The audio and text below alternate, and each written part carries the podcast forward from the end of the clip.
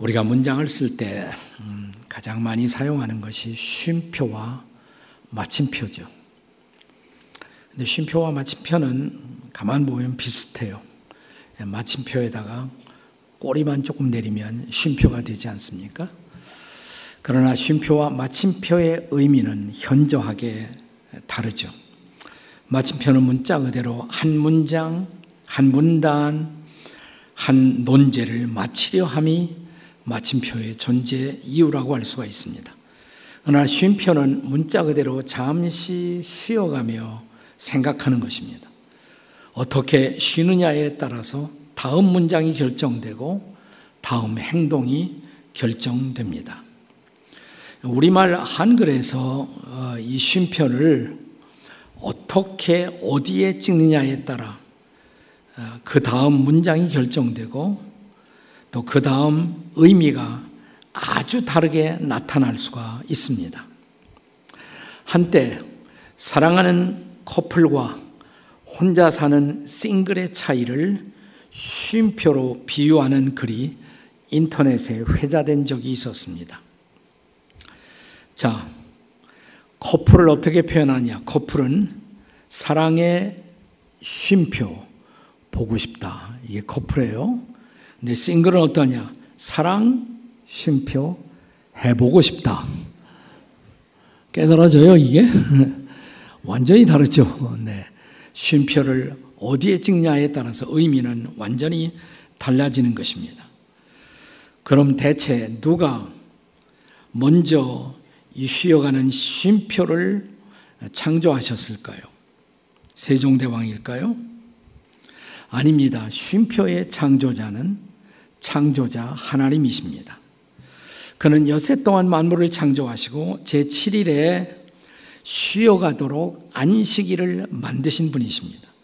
근데 안식일만 만든 것이 아니라 여섯째 해가 지나가면 안식년, 제7년을 안식년으로 만들어 안식하게 하신 하나님.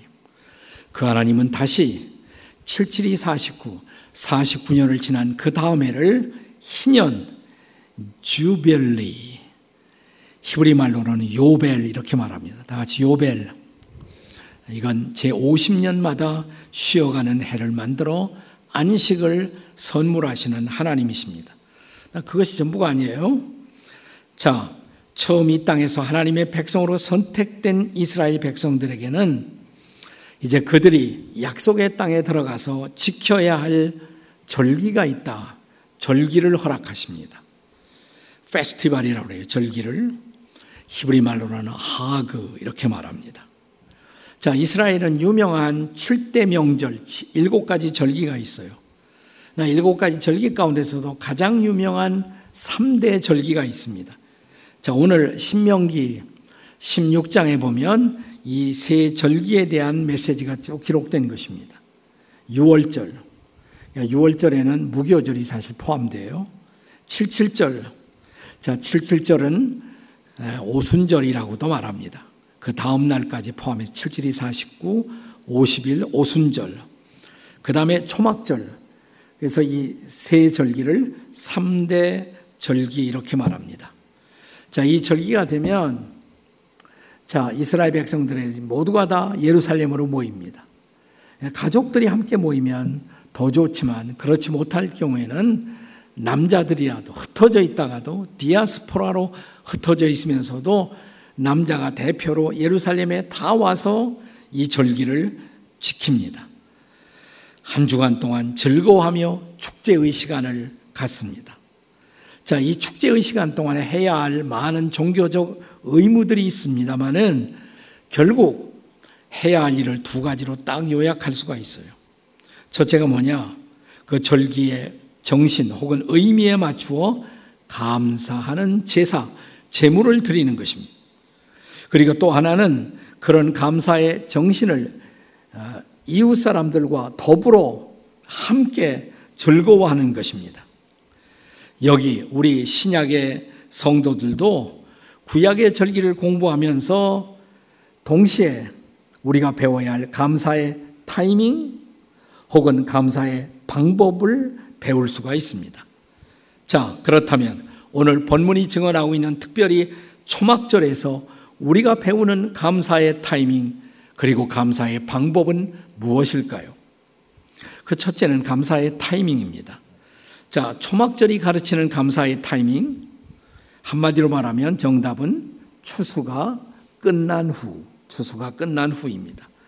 본문 13절의 말씀을 함께 같이 읽겠습니다. 13절 같이 읽어요. 시작. 너희 타작 마당과 포도주 틀에 소출을 거두어 드린 후에 이래 동안 초막절을 지킬 것이요.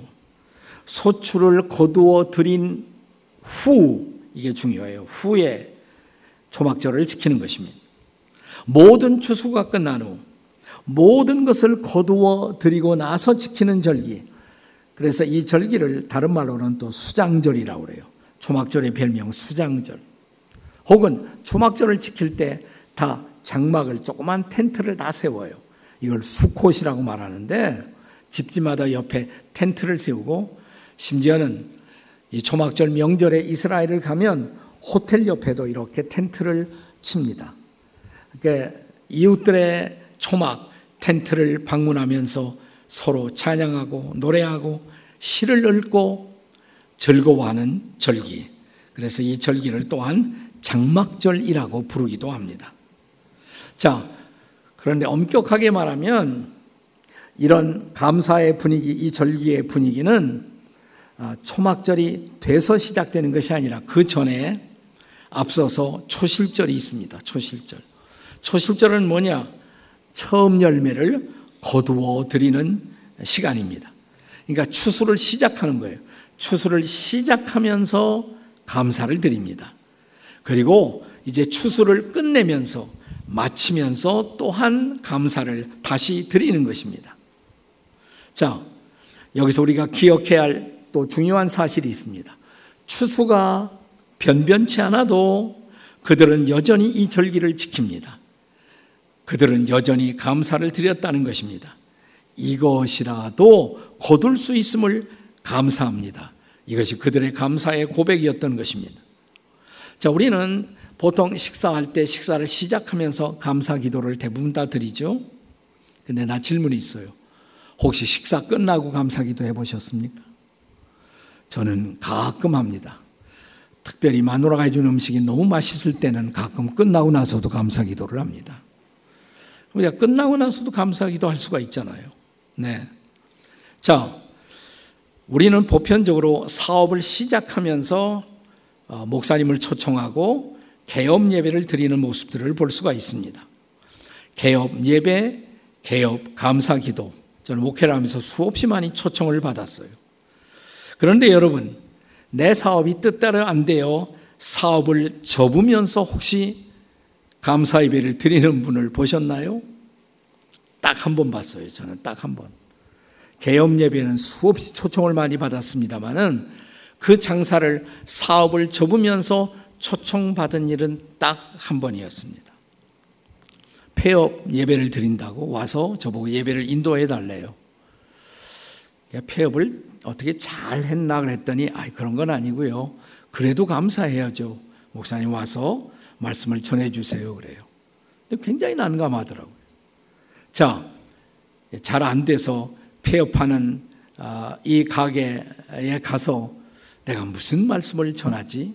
아주 난감해졌어요. 상당히 난감한 마음으로 주저하면서 그렇게 그 집을 찾았습니다. 사실은 말씀을 정리 못하고 왔어요. 도대체 무슨 말씀을 전해야 옳을 것인가. 근데 딱 도착해서 시작하는데 아, 먼저 이 주인 되시는 분이 집사님이 사장님이 먼저 인사를 하더라고요. 근데 이런 인사를 해요. 그동안 사업하면서 먹고 살 수 있었던 건 너무 감사하고요.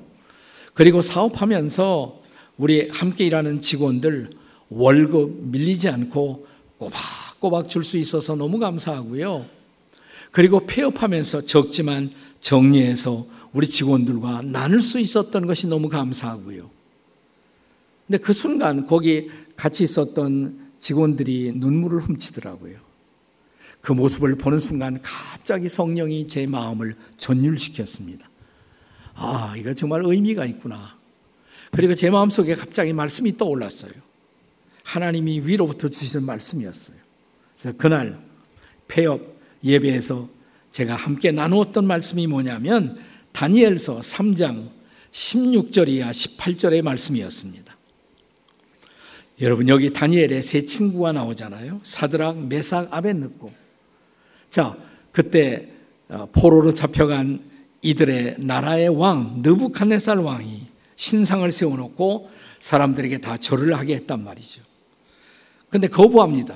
세 친구는 신상의 우상에게 절하는 것을 거부합니다. 그래서 타오르는 풀무불을 앞에 놓고 이 불 속에 너희들을 던지겠다. 왕이 위협을 합니다. 그때 이 세 청년이 드렸던 말씀 생각나십니까? 자, 다니엘 3장 16절입니다. 같이 읽겠습니다. 다니엘 3장 16절 시작. 사드렉과 메삭과 아벤느고가 왕에게 대답하여 이르되 느부칸네살이여 우리가 이 일에 대하여 대답할 필요가 없나이다. 이 우상에게 절을 하느냐 안 하느냐 이건 저희들로서는 대답할 필요도 없습니다. 확신이 있다는 거죠. 자, 그러면서 그 다음 절에 그 다음 절에 17절의 말씀을 함께 읽겠습니다. 시작. 왕이여 우리가 섬기는 하나님이 계시다면 우리를 맹렬히 타는 풀무불 가운데서 능히 건져내시겠고 왕의 손에서 건져내시리이다. 우리 하나님이 살아계시다면 이 풀무불 속에 우리를 던져 넣으실 때 하나님이 우리를 건져내실 것 그걸 믿는다고 그런 하나님의 능력을 절대 권능을 믿는다라고 고백하는 것입니다. 거기까지는 할 수가 있어요. 근데 우리를 놀라게 하는 것은 그 다음 절의 고백입니다. 이 세 청년의 고백의 절정에 드려진 이 놀라운 말씀. 자, 18절이죠. 우리 같이 읽겠습니다. 18절 시작. 그렇게 아니하실지라도 왕이요 우리가 왕의 신들을 섬기지도 아니하고 왕이 세우신 금신상에게 절하지도 아니할 줄을 아옵소서. 아멘. 자, 만약 우리를 이 풀물 속에서 하나님이 건져내지 않으셔도 그렇게 아니하실지라도 우리는 절할 수 없습니다. 그렇게 아니하실지라도 우리는 하나님을 섬길 것입니다. 이것이야말로 평범한 차원을 넘어선 절대 신앙, 절대 감사가 아니겠습니까? 자, 오늘을 사는 성도들의 감사의 태도를 보면 보편적으로 우리는 하나님이 이렇게 해주신다면, 이 장사가 잘 되면, 그러면 감사하겠습니다. 이건 if, if, 그렇게 해주신다면 감사하겠다. 조건적인 감사죠. 또, 주님이 우리를 축복해 주셨기 때문에 이만큼 우리 가정이 사업이 잘 되기 때문에 감사한다고 영어로 because of 무엇 무엇 때문에 감사한다고 나 이것을 넘어선 감사가 있어요. 자 다니엘의 세 친구의 고백처럼 그리 아니하실지라도 만일 그리 아니하실지라도 영어로 even if even if 혹은 다른 말로 in spite of예요. in spite of 그럼에도 불구하고 이 말이에요. 그럼에도 불구하고. 자, 하나님이 우리를 구해 주시지 않아도 그럼에도 불구하고 우리가 기대한 축복이 없어도 그럼에도 불구하고 우리는 여전히 감사하겠다는 것입니다. 이것이야말로 그리스도인들이 드릴 수 있는 가장 높은 차원의 감사가 아니겠습니까? 자, 이 세 친구 어떻게 됐어요? 자, 불무불 속에 집어넣었습니다. 거기서 당장 나오는 기적은 일어나지 않았어요. 불 속에 들어갔어요. 그런데 불 속에 던졌지만 왕이 보니까 세 사람이 아니에요. 네 사람이다니요. 네 사람. 이 품불 속에. 이 네 번째 사람은 도대체 누구였을까요? 성경학자들은 말하기를 고난을 허용하시며 고난 속에 함께 하시는 임마누엘이신 하나님의 아들 예수 그리스도의 모습이라고. 그분은 요한복음 16장 33절에서 우리에게 이렇게 말씀하십니다. 같이 읽겠습니다. 시작. 이것을 너희에게 이르는 것은 너희로 내 안에서 평안을 누리게 하려 함이라. 세상에서는 너희가 환란을 당하나 담대하라. 내가 세상을 이겼노라. 아멘. 환란이 있다 그랬어요, 없다 그랬어요. 환란을 당하나 그랬어요. 그리스도인들에게 여전히 환란이 있을 수가 있어요. 그러나 환란을 당하지만 담대하라고. 내가 너희에게 승리를 주겠다고. 자, 마태복음 마지막 장 마지막 절에서 주님은 제자들을 온 세상으로 파송하시며 이렇게 말씀하십니다. 마태복음 28장 20절의 말씀. 같이 읽습니다. 시작. 볼지어다. 내가 세상 끝날까지 너희와 항상 함께 있으리라. 아멘. 믿으십니까, 여러분, 정말? 함께 하는 거 믿으십니까? 때로 우리가 세상의 풀무불 속을 거닐지라도 함께 하시는 거 믿으십니까, 여러분?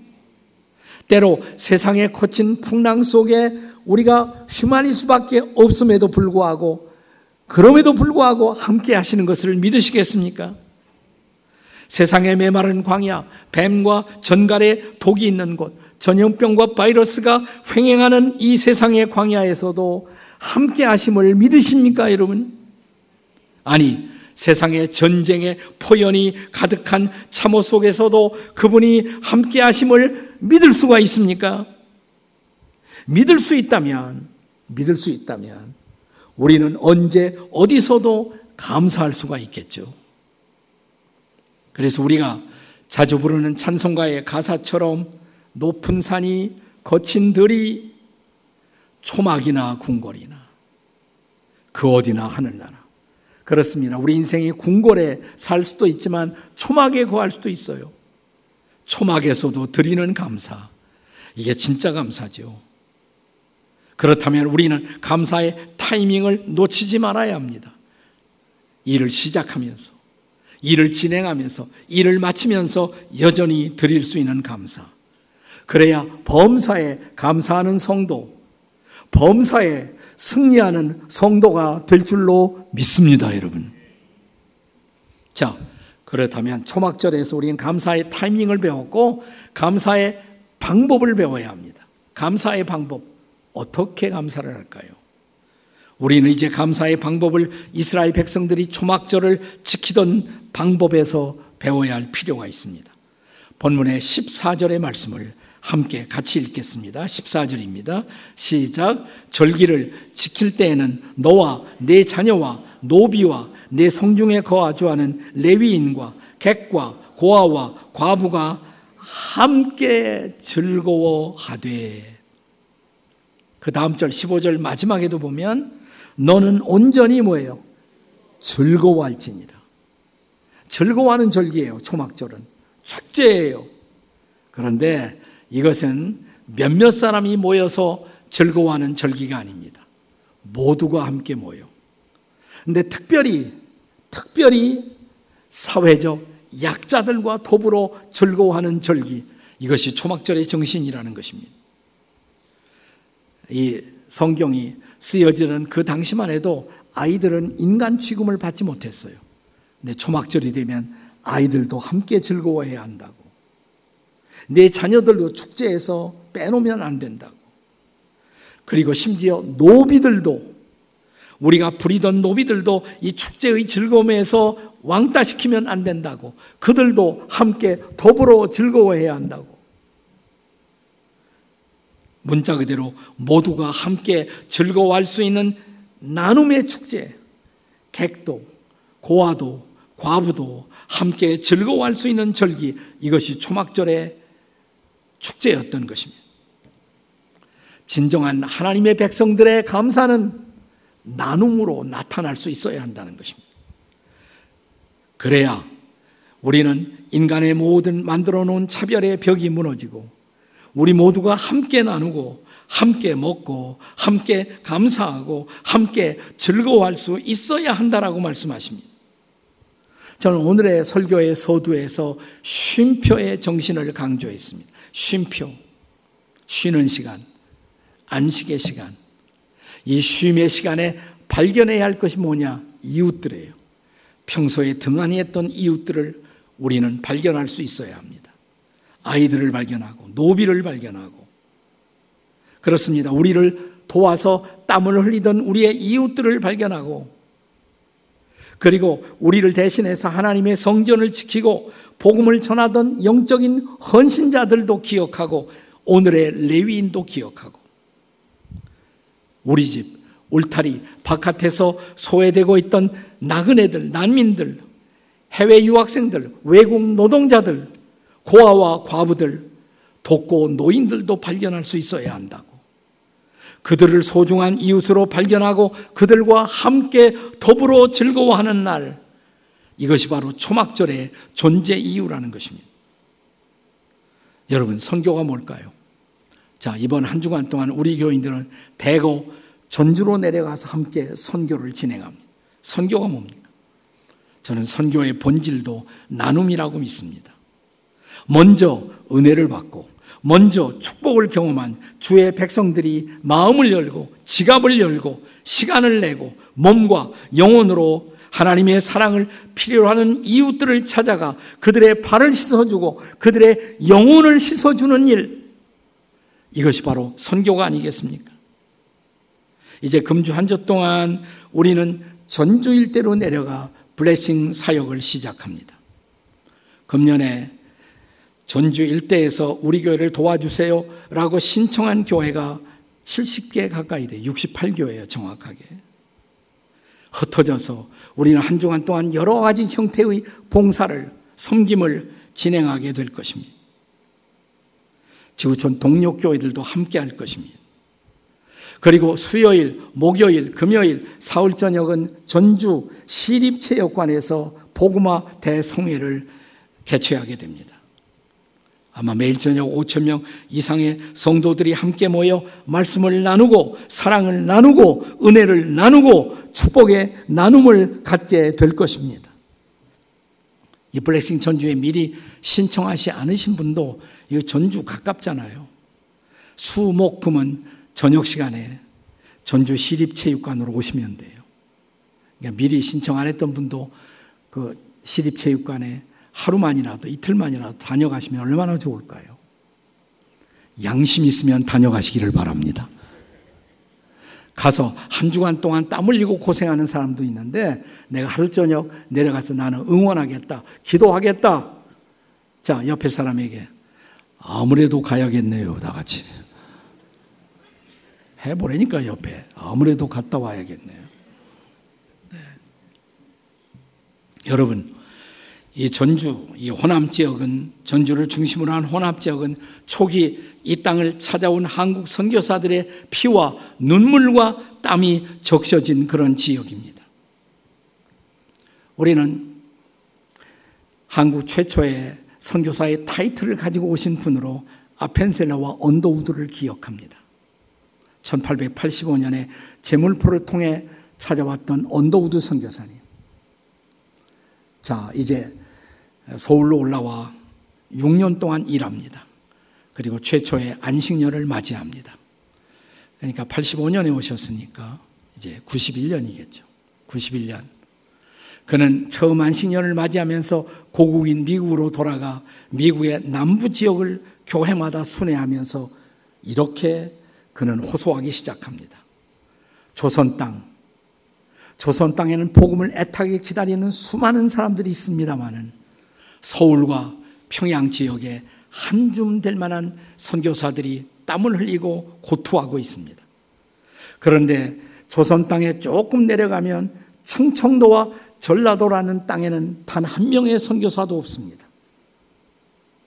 여러분, 그곳에 선교사를 파송해 주십시오. 아니, 여러분이 그곳에 오십시오. 이 언더우드의 호소를 듣고 일곱 명의 선교사가 호남에 도착해서 호남 선교를 전주를 중심으로 시작합니다. 일곱 명을 가리켜서 호남 선교의 Pioneer Seven Missionary 일곱 명의 선교사라고 부릅니다. 세 명은 남자, 네 명은 여자예요. 세 명의 남자는 윌리엄 레이놀스, 루이스 테이트, 그리고 또 한 분이 윌리엄 전킨이라는 세 명과 또 그들과 함께 했던 네 명의 여자 선교사들이 와서 전주를 중심으로 이제 선교를 시작합니다. 자, 그 중에서 제가 전킨이라는 이름을 가진 선교사, 윌리엄 전킨, 한국인으로는 전위렴이라고 불렸어요. 전위렴 선교사님. 그는 군산에 가서 영명학교 최초의 학교를 설립합니다. 그 학생들이 졸업하자 멜볼린이라는 중학교, 여학교를 또 설립합니다. 아마 그 지역 호남의 최초의 학교였을 것입니다. 그리고 전주에 와서 전주를 중심으로 인근에 여섯 개의 교회를 개척합니다. 뿐만 아니라 포사이드라는 선교사와 함께 버려진 아이들을 돌보는 고아원 사역을 시작합니다. 한 사람이 하는 거예요. 엄청난 사역이죠. 네. 그러다가 몸이 아프기 시작했어요. 그러자 선교 본부에서는 쉬면서 하라고, 당신 좀 쉬면서 하라고. 전키는 이렇게 대답합니다. 제가 쉬기에는 제가 해야 할 일들이 너무나 많습니다. 그러니까 휴양, 쉼의 권고까지 거절하고 일하다가 43세에 폐렴에 걸려 장티부스로 43살의 세상을 떠나갑니다. 그러자 그의 부인은 내 남편이 복음의 씨앗을 부리던 이 땅을 내가 지키겠다고 그 땅에 남습니다. 그러니까 미국으로 가서 잠깐 가면서 재미있는 일을 했어요. 그 부인이 뭐냐면 전주의 복음의 종소리가 더 넓게 더 많은 곳에 울려 퍼지도록 내가 내 남편을 기념하여 세상 떠난 남편을 기념하여 종을 하나 가지고 오겠다고. 미국에서 모금을 해갖고 종을 하나 보내요. 그 종이 와서 전주 최초의 교회인 소문교회 그 종이 종탑에 걸리게 됩니다. 그 종소리가 울려 퍼질 때마다 복음의 종소리가 이렇게 많이 울려 퍼지게 해달라고. 전키는 특별히 군산과 전주에서 젊은이들 선교에 애를 썼어요. 젊은이를 모아놓고 먼저 그는 야구를 가르치고 축구를 가르쳤습니다. 여러분, 군산이 야구로 유명하잖아요. 네, 역전의 명수. 혹시 아십니까? 군산의 야구? 그 전킨 때문에라 그렇게 되는 거예요. 전킨 선교사 때문에. 그는 마지막 43살의 세상을 떠나기 전에 내가 이제 나의 새 아들을 보겠지. 자기가 떠나기 전에 새 아들을 먼저 보냈어요. 아들들이 태어날 때마다 열악한 당시의 위생 환경 때문에 태어나서 얼마 안 돼서 새 아들을 다 보냈습니다. 그러면서 그는 이런 마지막 고백을 남깁니다. 내 삶은 값진 인생이었습니다. 저는 결코 불행하지 않았습니다. 저는 매우 행복했습니다. 아들 셋을 보내고 43살에 자기의 생명의 마지막 불꽃을 닫으면서 고백했던 고백. 나의 인생은 값진 인생이었습니다. 나는 행복했습니다. 그런가 하면 우리는 전주에 내려가서 한강 이남 최초의 병원인 전주 예수병원을 만나게 될 것입니다. 1897년 30세 이 땅을 찾아왔던 푸른 눈을 가진 여의사 마티 잉골드라는 여자 선교사가 여의사예요. 조그만 초가집에서 진료를 시작합니다. 이것이 바로 전주 예수병원의 시작이었어요. 그는 1925년 58세의 나이로 은퇴할 때까지 하루도 쉬지 않고 환자들을 진료합니다. 자신의 몸을 돌보지 않고 너무나도 열심히 가족처럼 환자들을 돌봤기 때문에 환자들은 이 여인을 선생님이라고 부르지 않고 어머니라고 불렀습니다. 그는 호남의 모든 병든 자들의 어머니였습니다. 그녀는 미국에 돌아가서도 95세까지 하루도 쉬지 않고 조선을 위한 중보 기도를 계속합니다. 그녀의 일기가 출판되었어요. 제가 그 일기를 읽고 얼마나 큰 감동을 받았는지 몰라요. 그녀가 하루도 빼놓지 않는 기도 가운데 이런 기도가 있었어요. 주님, 저를 이기적이지 않게 도와주시옵소서. 제가 거저 받았으니 거저 주게 하옵소서. 저를 이기적이지 않게 도와주십시오. 제가 거저 받았으니 거저 주옵소서. 사랑하는 여러분, 우리는 그런 분들에게 빚지고 있는 거예요. 이런 선교를 통해서 저와 여러분이 예수 믿고 오늘 하나님을 예배하는 것입니다. 그녀의 기도, 마틴 골드의 기도가 우리의 기도가 되기를 주의 이름으로 축원합니다.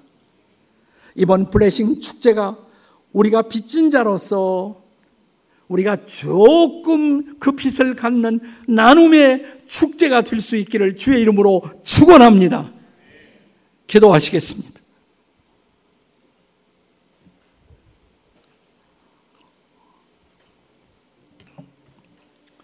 조용히 머리 숙여 우리 함께 기도할 때 우리가 시간이 많이 돌아가서 선교지에 가서 봉사하고 선교하고 하는 거 아닙니다. 우리 모두 바빠요. 하지만 거룩한 빚을 갚기 위해 거룩한 부담을 가지고 우리는 나아가는 것입니다. 우리가 부르는 이 복음성가의 가사처럼 아버지 당신의 마음이 있는 곳에 나의 마음이 있기를 원해요. 아버지 당신의 눈물이 고인 곳에 나의 눈물이 고이기를 원해요. 아버지 당신이 바라보는 영혼에게 나의 두 눈이 향하기를 원해요. 주님, 우리의 남은 인생이 그렇게 복음의 빛을 갚는 우리의 인생이 되도록 도와 주시옵소서. 주님 함께 통성으로 기도합니다. 다 같이 주님 우리가 기도합니다. 우리가 복음의 빛을 갚는 거룩한 하나님의 백성들이 되도록 성령으로 도우시고 역사하시고 인도하시고 함께 해 주시옵소서. 하나님이 함께 하시면 우리가 이 빛을 갚을 수가 있겠사오니 주여 성령으로 역사하시고 주의 권능으로 함께 하시고 주의 은혜의 빛을 갚는 우리가 되도록 도우시고 역사하시고 인도해 주시옵소서 도와주시옵소서 그렇습니다. 우리 모두는 빚진 자들입니다. 갚을 수 없는 은혜의 빚진 자들입니다. 그 은혜를 조금 갖기 위해서 다가오는 한 주간을 전주 땅에 내려가 섬기고자 합니다. 우리 모두를 인도하시고 우리 모두를 축복하시며 우리 모두의 마음을 성령으로 뜨겁게 하시사 성령 충만하여 사랑하게 하시고 나누게 하시고 섬기게 도와 주시옵소서. 예수님의 이름으로 기도합니다. 아멘. 아멘.